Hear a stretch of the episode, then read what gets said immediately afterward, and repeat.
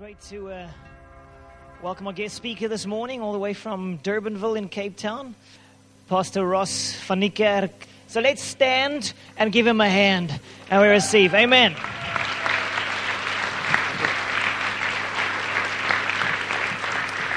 Thank you, Ella. Thank you. I want to talk to you about spiritual growth. And spiritual growth sometimes is a fuzzy concept. Um, when we speak about spiritual growth, it's like, Eh, you know, it's so disconnected from real life. Because in spiritual growth, God, God's intention for us right from the beginning was to transform our hearts.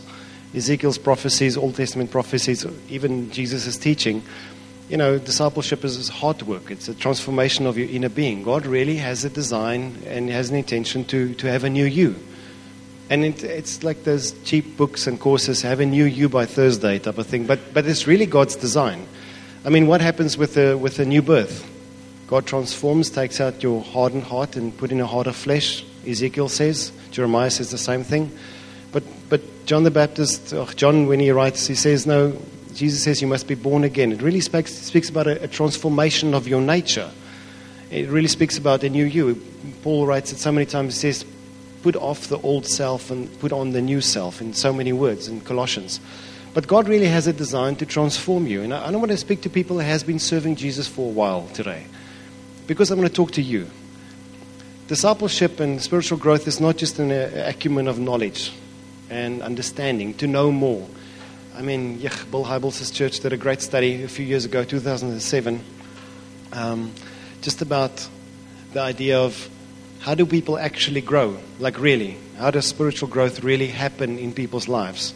Because I can have so many courses and so many things, but after a while you stop growing because honestly, just like with us, I can feed you so much stuff, but you only grow up until a point until something else happens. And I want to I want to challenge all of you today to really, as I speak, to really evaluate your life in Christ. Not critical, not, not, not accusational, but just to say, listen, when last have I grown? And it's easy. For those of you who've been married for a while, you can just ask your wife. She'll say, no, it hasn't happened. Still the same guy that I married. Jacob was one such example. Jacob was a man who met God after deceiving his father who grew up with the knowledge of God, with a real spiritual dad. And um, he really, he was a, I mean, his name means deceiver or schemer or cheater or something like that, liar. His whole character was shaped in that. His identity, he was named by that. Every time someone calls him, he goes like, hey, cheater, come here. hey, schemer, a deceiver. So everything about his life spoke that. You know, it's honest. We are known for our character. Our character is shaped by habitual activities.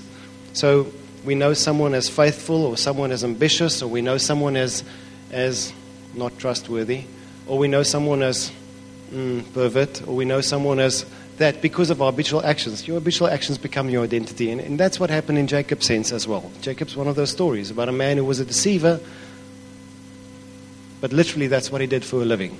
He deceived and cheated. That's how he got the inheritance from his father. He stole all his dad's, all his brother's property and money and everything that he would have been his Esau's, but he stole it. And that night he ran away and he met, um, it's amazing. His father said that I leave everything to you and my blessing to you. And that evening, as he ran away from home, because his WWF CrossFit brother is going to kill him. if he finds Jacob, I can just Esau is just like beer beer man. And he ran away. And God met him in a dream. And then the Lord Almighty descended from heaven to make a, a covenant with him.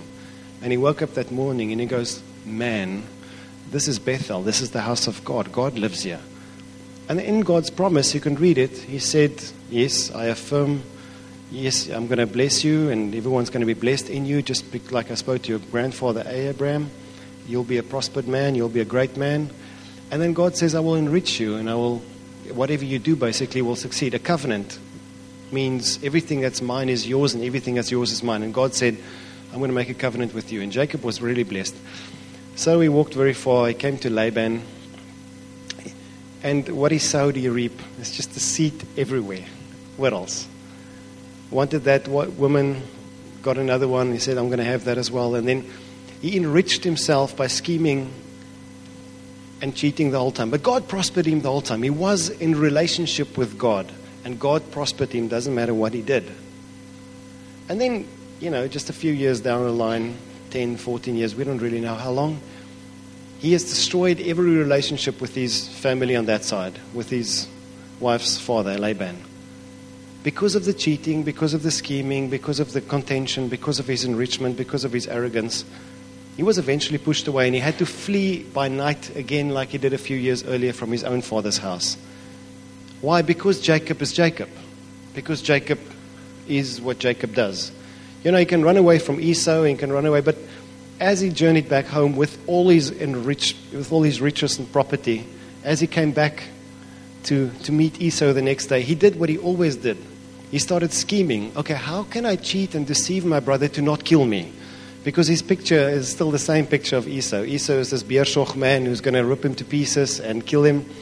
And he's, he does what he always does. He schemed and cheated and he make plans and stuff. How can I make this work for me? And he sent everyone over the river except himself, and then he went to meet with the Lord, something which he should have done a long time ago. Because this is the challenge with all of us. Wherever you go, there you are. you can't run away from yourself. He can change his circumstances, but he's going to bring himself back into his own, into the same situation which he always had. Some people always say the reason why your second marriage is exactly like your first marriage is because wherever you go, there you are. You take yourself into your you know, you want to write, you know, she did that, that, that, but your second marriage looks exactly like your first marriage because I'm here. and Jacob had that whole revelation. It's like, I can't run away from myself. I am still the same man. Doesn't matter what happened. And then he went over to the Lord, to where he met God last time, in the house of God in Bethel. And this time he said, God, no, I don't want you, I don't want stuff. I don't want the stuff that you want to bless me with. I have all that now, but still, my life is a disaster because I'm me. I am Jacob. I'm not going to leave this place until Jacob is no longer Jacob. My walk must be different. How I conduct myself must be different. And I want people to know me not as the deceiver. I don't want my legacy to be the freaking deceiver. I don't want my kids to be known as the Jacobites, the bunch of deceivers. And you know, God is so gracious because we don't have Jacobites today we have Israelites. Because that evening, Jacob was transformed from Jacob to Israel. From deceiver to one who conquers, one who, one who is known by God, the Prince of God. And his walk was transformed. because he always walked with a bunch of arrogance. Look at me, I'm the blessed of God, I'm the prospered of God, na na na na na.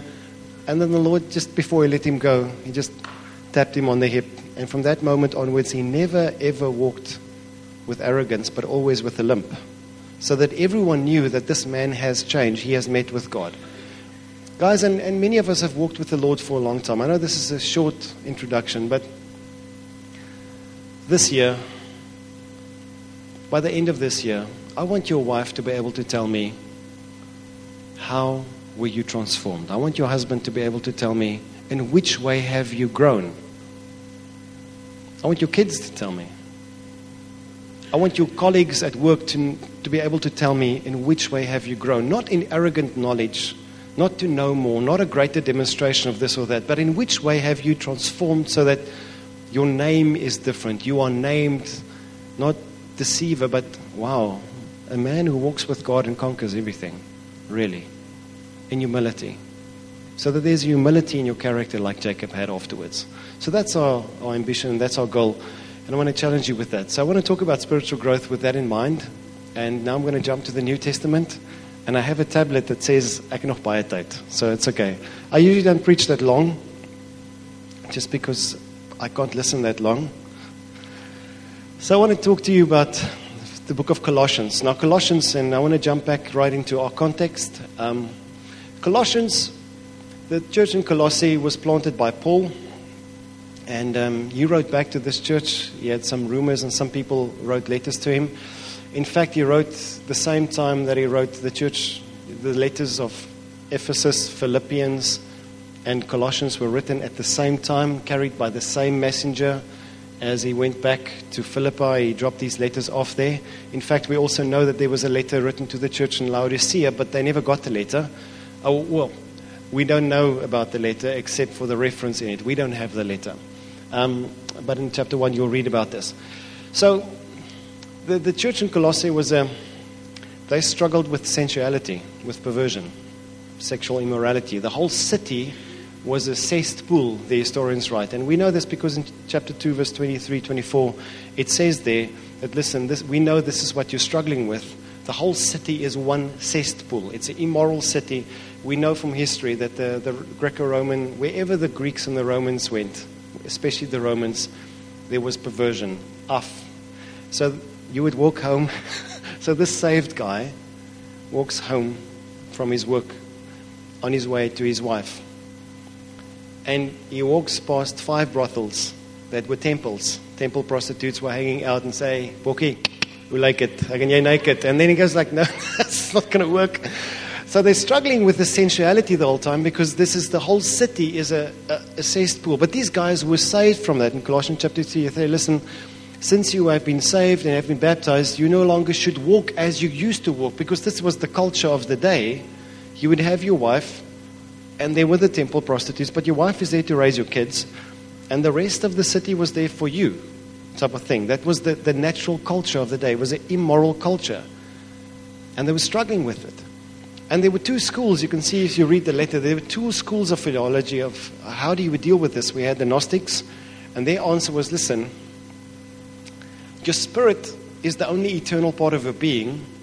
Your spirit will be saved. You'll see that the, the letters to Hebrews and the, let, uh, and the letters to Ephesians and the letters to, um, to John, Johannine letters, all dealt with this idea that who cares your body? You can do with your body what you want to, but your spirit is, is the real thing. God saves your spirit, He gives you a new spirit.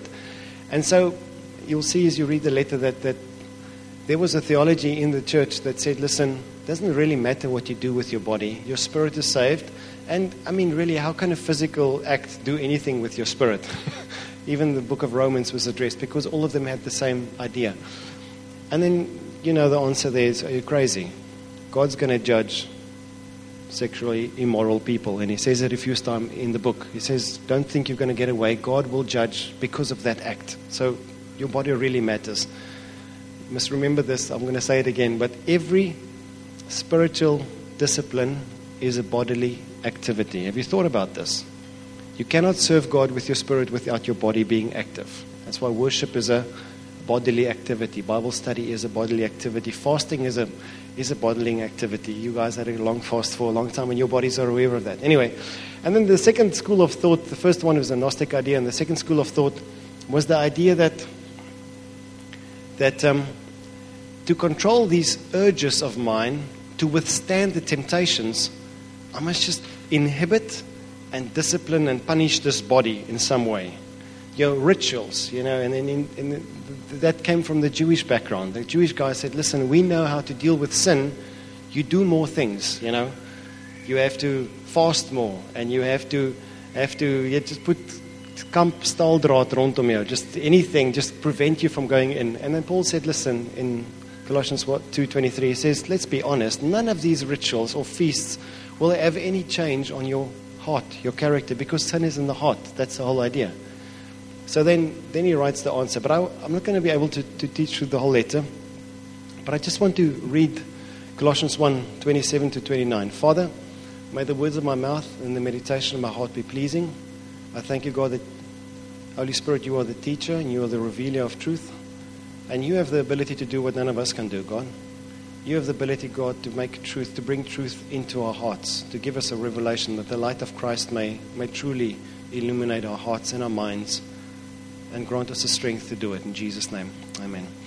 He says, To the saints, to the holy ones, God chose to make known how great among the Gentiles are the riches of the glory of this mystery, which is Christ in you. Just want to pause there. Paul is still bedazzled. He's still blown away by the fact that a holy God would live in these pagans. He's still blown away by it. You'll see every one of his letters.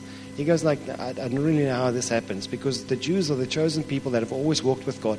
But these people were filthy, immoral people, worshipping stones and whatever else came along, and they were living immorally. And now Christ himself lives inside of them.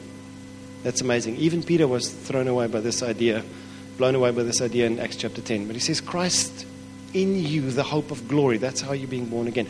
How we, Him we proclaim, and we warn everyone, and we teach everyone with all wisdom that we may present everyone mature in Christ. Do you get that? Everyone, everyone, everyone, everyone? Okay? For this I toil, I labor, I work hard. I struggling with all His energy that He powerfully works within me. I want to just focus on this, and I want to bring about, there are more, but just six spiritual truths about spiritual growth. And I want you to, to please consider your own life. Don't sit here considering your spouse or your colleague or your brother or your mother, but just consider, examine yourself today as we do this. The first one is that spiritual growth, and I love this, does not earn our favor with God. It really doesn't. It says that God chose you and Christ is living inside of you. To whom does he write this? To a congregation that struggles with perversion, with sensuality. I love this. It's not as though they're not loved by God or favored by God, but God chose them before they did anything. That is the gospel. That Christ died for us while we were still sinners. So it's not as though any activity or any spiritual growth or any lack of spiritual growth is going to change anything about you. God loves you and He favors you as you are. In chapter 3, as he writes just quite systematically about spiritual growth, in chapter 3, you'll see that he writes to the church and he says, he writes about two things. They had lots of anger issues and they had lots of, of sexual immoral issues, verses 5 to 10. That's what they were struggling with, and lies, deceit. But in verse 12 to 14, he starts and he says, he says, Put on, therefore, and then he pauses to remind them. He says, Listen, this is your response. You've got to grow in love, and then he speaks about the, how they systematically should grow in, in Christ likeness. He writes, um, he starts with with compassion, kindness, humility, meekness, gentleness. He goes on the whole list of how they should grow in godliness. But he says, Put on, therefore, and then he pauses and he says, You who are the beloved, holy, and chosen people of God. And I just love that. God writes to me, He says, Ross, you. You have to grow in godliness. But just before you grow in godliness, I just want to remind you that you are loved you are chosen, and I do regard you as holy before anything else happens. And it's so necessary. Some of us have been living for quite some time with a weakness that we, that we are aware of, or maybe your spouse is aware of, maybe freaking everyone else is aware of it, because, you know, you, the old truism, you can deceive some of the people some of the time, but not all of the people all of the time. There's just not a way for you to do that. So everyone's aware of your Jacobness, something in you that is a problem that causes destruction. Sin always causes destruction, whether it's lying, whether it's cheating, whether it's stealing, whether it's arrogance, whether it's a lack of humility and just being teachable. It always causes a destruction in relationships. But this is what Paul writes to the church. He says, Guys, you are loved by God, you are chosen by God. He has favored you in 1 verse, chapter 1, verse 12 you are those people. Before you do anything, just know this none of your efforts are going to earn credit in God's eyes. You are loved and favored. You have been transformed. You have been cleansed and brought back. And I just love this about Him. God chose you to make His glory known by pouring Christ inside of you, the hope of glory. Nothing you can do is going to transform God's love or favor for you. It's just absolutely awesome. And then the second truth there, and this is something that we see, and that this, the thrust of the, the verse is the fact what is the goal of spiritual growth? The fullness of Christ, the maturity of Christ.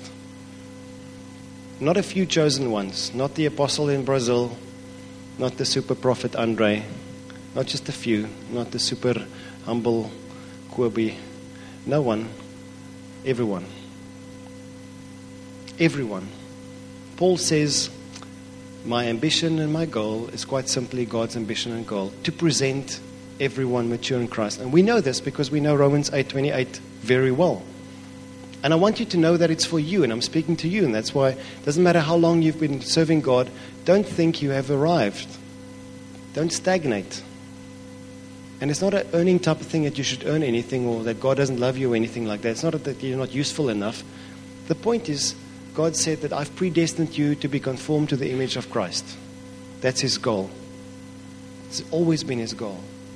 Paul writes, he says, the reason why I go into the presence of God, and it's quite a deep thing when he writes in 2 Corinthians chapter 3, verse 18. He says, but this is the thrust that I want to bring out there.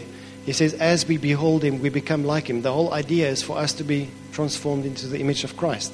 We know one day, we don't know exactly how we will be, but we know that one day when he returns, we'll see him as he is, and then we will be as he is. 1 John 3, verse 2.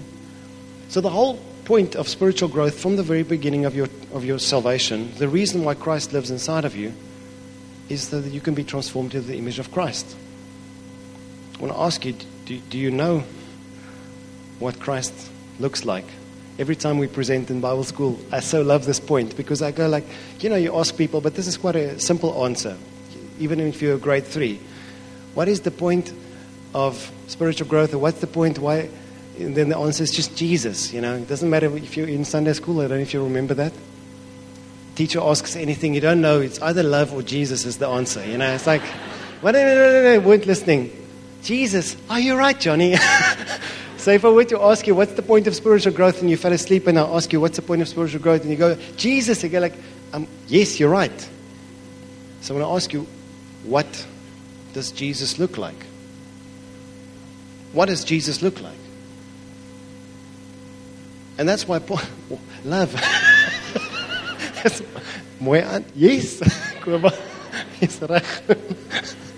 Jesus looks like love. That's great. it's regtig reg. Anyway, it's so funny. Anyway, but the point of spiritual growth is really this. It's not a fuzzy thing. It's a person. To look like the person. To represent the person. That's why Paul says, and when Paul writes it, you have to ask yourself listen, man, this man has accomplished so much for God over the years. Just look at the legacy that we still have today of his work. Not, very, not many people in the world have that type of legacy. And then Paul says in Philippians chapter 3, just as he says, Listen, I'm about to pour out my cup and I'm going to pass away. And, you know, he says, I'm in a Roman prison. This time I'm going to die. And then he says, Listen, uh, verse 1, 21, he says, I don't really know whether I want, you know, what, it's difficult for me at the moment. I want to be with him, so I want to die, I want to be beheaded, but I also want to be with you. Probably because of your prayers, I'm going to stay with you. And he says, but that's okay for me. Whether I live or die, for me to live is Christ. And then verse chapter 3, he says, but this is my ambition. I forget everything, all my success of the past. I shove it all away, but I, I stretch myself out for the goal of the upward prize of knowing Christ Jesus, my Lord. And for Paul, that was life. I want to know him. I want to know him, the power of his resurrection, to share his suffering. I just want to know him because that is the goal of spiritual growth, is to know him and to become like him. To know him and to become like him. That's why Paul, when he, Peter, when he writes to the church in Rome, he writes 1 Peter 3, 12 or 18. He says the same thing. He says, I pray that you may grow in the knowledge and the grace of our Lord Jesus Christ. Just grow in that. Study Him. Behold Him. Every time you open the Bible, every time you pray, every time you come to church, every time you fellowship, every time you witness, every time you suffer. the purpose is to identify with Christ, the hope of glory, to know Him and become like Him, to seek Him. And that, that is the goal of spiritual growth. It's not a fuzzy goal, it's a person. And it's a study. And, and I want to encourage you, for those of you been reading the Bible for a while, maybe it will be good to just actually make a list. What is Jesus like? What is Jesus like? Because that's what we witness what he does and who he is. What is Jesus like? And that's the goal of spiritual growth. Paul says, everyone. And I want to, guys, some of you maybe walked for the first time in church here today, and I want to say, great, that is your goal to be transformed into the image of Christ. It's not a fuzzy goal, it's a real goal. It's a person. That you may look like him, that you behold him. And if you want to compliment the guys in the church, see for ways in which you can recognize, listen, you look so much like Jesus in this way. And then you go like, thank you. Thank you, God. Humility. I'm not there yet, but I'm there. I'm growing in that area. That's what we compliment one another on. That's what we affirm. That's what we call out. Spiritual growth is, is mystical. And what I mean with mystical is we don't exactly know how it is. You know, it's, it's, not, it's not a concrete science. That's why, you know, agnostics and atheists just shove the gospel and everything else away because it can't be explained. It's mystical, but it's measurable. Jacob was transformed into the image of his Lord when he wrestled with him through that night. It was mystical that it happened. But, dude, it happened. How do I know? Because this guy doesn't lie anymore. He doesn't scheme. He gives me a straight answer. He takes the punishment of his effort. He goes up to Esau the next day and says, Listen, Esau, it's me. I stole your stuff. I stole your stuff. Deal with it. Deal with me. Whatever you do, you know, I have my stuff. And then Esau says, Dude, I've forgiven you a long time ago. You went away from the house of God. I've been staying here forever. It's okay. Just, just move on. But it's a measurable thing. It's not a fuzzy thing. Spiritual growth is, is you can see it. You can see how Jacob walked. Jacob no longer walks with arrogance or pride, but this guy has a limp. And he suddenly recognizes that there are other people with limps in life, and I'm not there to take their stuff, but I'm patiently dealing with them. It's measurable. You can see the growth. It's a real growth.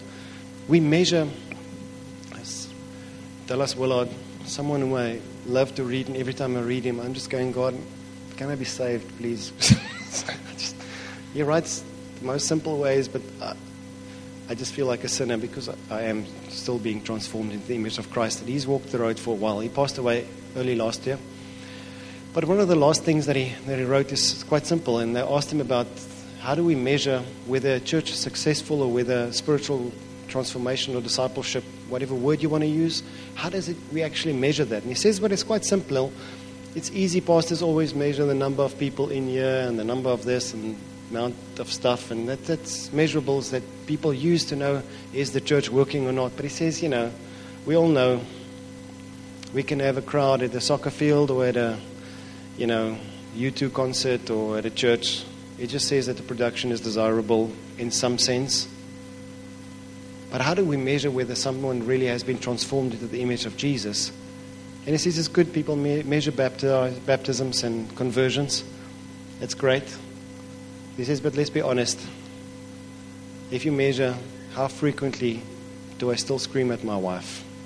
How frequently do I still gamble? How frequently do I still fall for the temptation to click on the button to look at naked women on my cell phone or on the internet? Those are the measurables of whether I am growing into Christlikeness. And it's not sin always, it's how frequently do I, in compassion, stop and talk to someone next to the road. So it's not just measuring not sinning, it's measuring am I growing in humility, compassion, meekness, gentleness, kindness? Am I me- growing in Christlikeness? And that's measurable. And it's especially measurable in the close relationships around you because those people see you and see Christ in you. They can see Christ forming inside of you. God really has on his heart to transform you. He's making you new into the image of Christ. But this is my next point. It doesn't happen automatically, and we know this. How do I know this? Because you visit old age homes for people who have been serving Jesus for 50, 60 years. They've been going to church for more than 70 years. And you have a conversation, and the Tani is bitter and she's a racist. And you go, like, you have to ask yourself, how is it possible that you have been reading the Bible and you've been in church your whole life, but you are bitter, cynical, and a racist? like venomously. How is it possible? And the answer is very simple. Spiritual growth doesn't happen automatically. We know this because we know Jacob. we know this because we know Peter. what a loser. What a hero when he met, when he was shaken, when there was a deliberate effort for him to deal with his cowardice, with his arrogance. And it was a real moment. And it's amazing for me.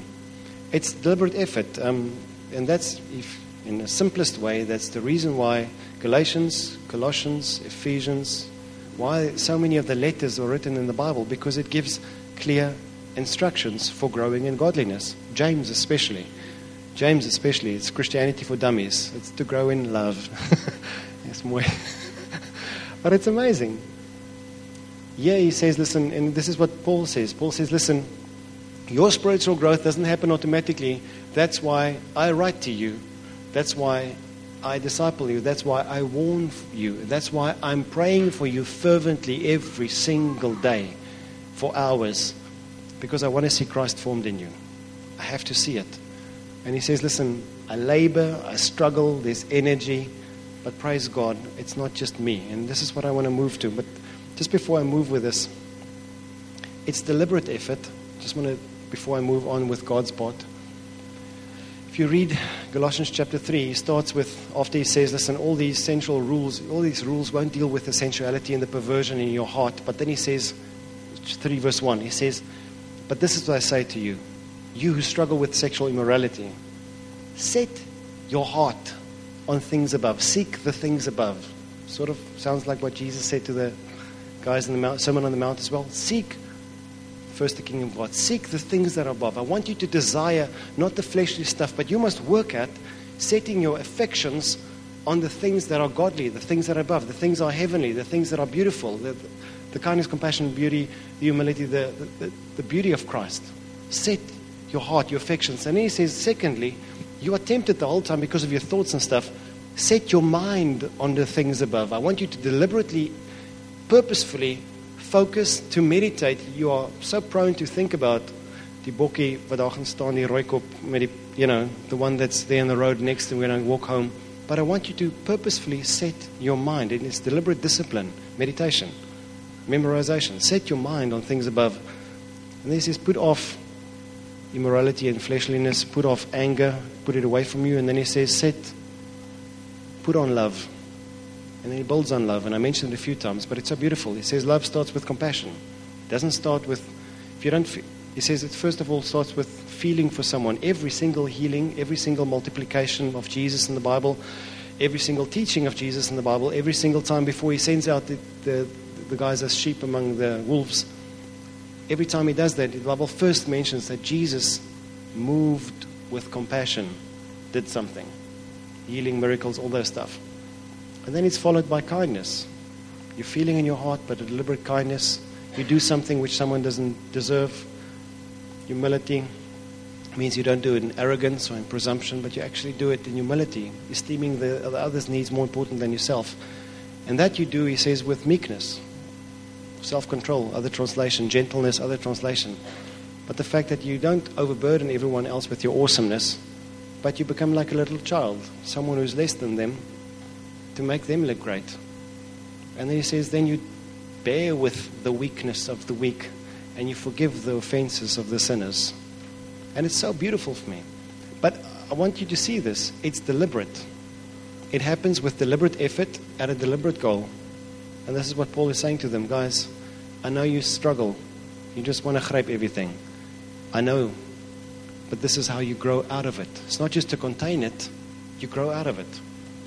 And he says, But I want you to know that it's not just your own work. Paul says it's not just my own effort, it's not just my own awesomeness, it's not just I working, but it's God who works in you. Philippians 2 12. Work out your salvation with fear and trembling. Verse 13. Because it is God who works in you, giving you the desire and the ability to fulfill his will.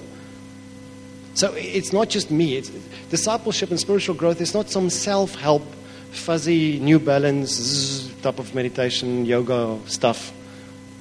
It is God at work within you. Always God at work within you.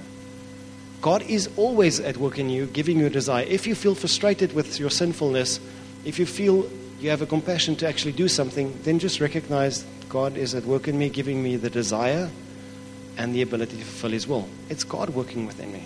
It doesn't happen automatically, but it happens. As we train ourselves in godliness, it is God who transforms me into the image of Christ. I mentioned it earlier, 2 Corinthians 3.18. As we behold Him, we become like Him. We have a real meeting with Jesus every time you open the Bible to, to read and pray. We have a real meeting as we look at Him, and that's what Moses, Paul's example of Moses. He says Moses went into the tabernacle of meeting the whole time. And that's, the whole context of 2 Corinthians chapter 3. He says Moses walked in in the Old Covenant, and every time he, he looked, he spent time with God. When he came out, he was radiant, and he was like glory was shining. But then Paul comments this, and this is beautiful. He's quoting some other guys. He puts a veil over his face to not, when we think, to not freak out the people that oh, the glory of God, you know, because his face is shining. He says, he covered his face so, because the glory was fading in the Old Testament the whole time. That means it was only temporal change. But this is Paul's argument. He says every time we come to church to meet with God, every time we, we engage in service with Christ, every time we go on a mission with Christ, every time we read the Bible and pray, every time we are transformed, and this is his line, from glory to glory, from one degree of glory to another degree of glory, every time we do it. You are being shaped into the image of Christ if you deliberately seek Him to transform you. Because God is the, in business of renewal. That's why Christ died, to transform you into His glory. We lost our glory in the Garden of Eden. Jesus came to restore it, to make you new. It's His intention to make you new. Paul says it's God's work inside of us, not just me. God is working inside of you. And then the last point spiritual growth is teamwork, guys.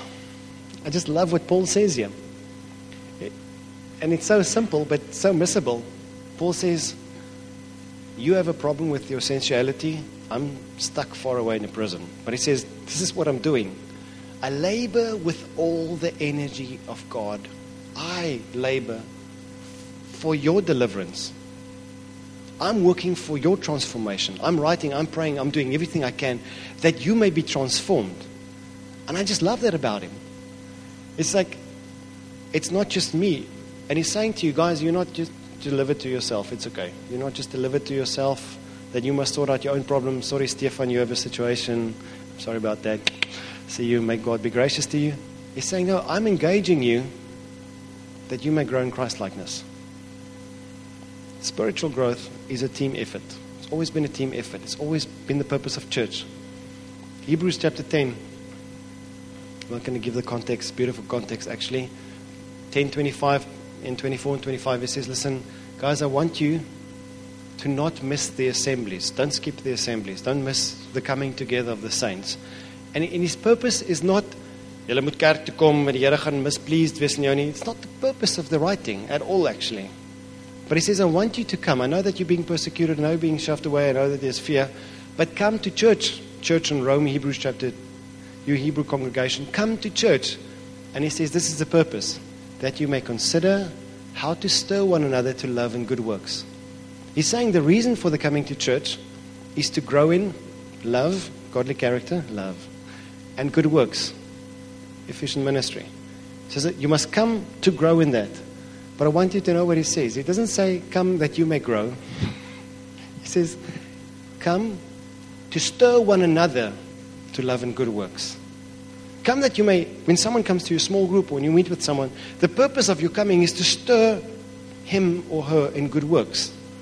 Stir them, help them grow in Christ likeness, and help them sharpen their, their skills and help them to be more efficient to represent Christ well in their conduct. Help them. The purpose of coming is to encourage one another and to stir, to build one another up. I want you to know that, and I know this sounds like one of those infomercials, but wait, there's more. But there is more. He says, Don't come to stir one another to love and good work. He says, I want you to come, don't miss the assembly, because you must consider how you ought to stir one another to love and good works. The word consider there is the word katanio. It's a beautiful Greek word. I'm going to do this. I'll, how many of you know the the, the, statue of the thinker, the denker. The word katanio is that, that picture. Can you see this? Okay. So he sits like this. The, the whole concept is, the, he says, head bowed down in thought. That's what katanio means. Head bowed down in thought. This is amazing. The author of Hebrews says to the church, listen, I want you to have your head bows down in thought, deep thought, so that you may be effective in stirring one another in love and good works. He says, Church, spiritual growth is teamwork, it's not an individual thing. We have to be conformed into the image of Christ. It's really simple. God gives one a gift of this, and one a gift of this, and one a gift of this. Think what you have so that when you come to church, you may stir the others to better represent Christ, to grow in real Christ likeness, and also in skills so they may be efficient. That's what church is all about. That's the reason why you don't miss church, because when you're not there, you're going to be missed. Sorely missed, not just on the check sheet, but you'll be missed because God really graces you for the growth of others. Spiritual growth is team. I'm so blessed for Paul's letter here that he's actually he's laboring with all the effort. He can't get to them, but he sends messengers. They do whatever he can because that church must grow to outgrow sensuality. So that in that congregation, in that community of Colossae, they may be the light on a hill where there's deep darkness of immorality all around. People can see the beauty of holiness, Christ in this community. And that's the purpose why he's writing to them. Guys, you've got to outgrow this. Don't contain it, don't struggle it, just outgrow it. Grow in holiness, grow in real love. Don't grow in lust, grow in real love. Don't fight the sin, grow in godliness. Spiritual growth summary. Doesn't matter, and I want to say this over and over to someone because some of us, if you're anything like me, you are so aware of your shortcomings. You don't need your spouse to point it out to you. When your spouse points it out or when your friends point it out to you, you're sort of defensive because you, if you know this, man. It's like they're pressing a button which is loaded with explosion because I'm so aware of this. know this that whether you grow or don't grow in godliness, God loves you and He's already poured His favor inside of you. Christ is living inside of you regardless. You are God's beloved, holy, and chosen person, regardless of whether you grow or don't grow. Secondly, spiritual growth is real. Its goal is a person, it's Christ Himself. And if this is all you're taking out of today, then praise God.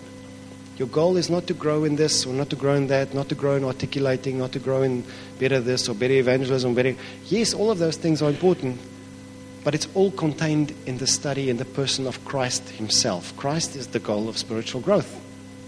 He is the goal. And so it's not mystical, it's measurable, because you can see in which ways you have grown more like Jesus? That's a good question to ask your cell group if they know you well. In which ways have I grown more like Jesus? Don't ask them the other stuff. Just ask them, in which ways have I grown more like Jesus? And that's a great thing. They can tell you, well, you really like this, da da da da. And then the next one, it requires real and deliberate effort. It's not automatic. You have to exercise yourself unto godliness. 1 Timothy chapter 4. Put, make every effort, Peter says, 2 Peter 1 verse 3. Make every effort to add to your faith. Da, da, da, da, da. So it's effort, it's real stuff. And then it's God's work. God is the one who does it in you. Don't try and manufacture it. You wait on Him in humility, make Him grow. And the last one, it's teamwork. Tell the people around you, listen, this is my goal. Help me to grow in Christ likeness in this area. Or ask them, and what can you help me with? How can I help you? what can you help me with? We come together to stir one another to love and to good works.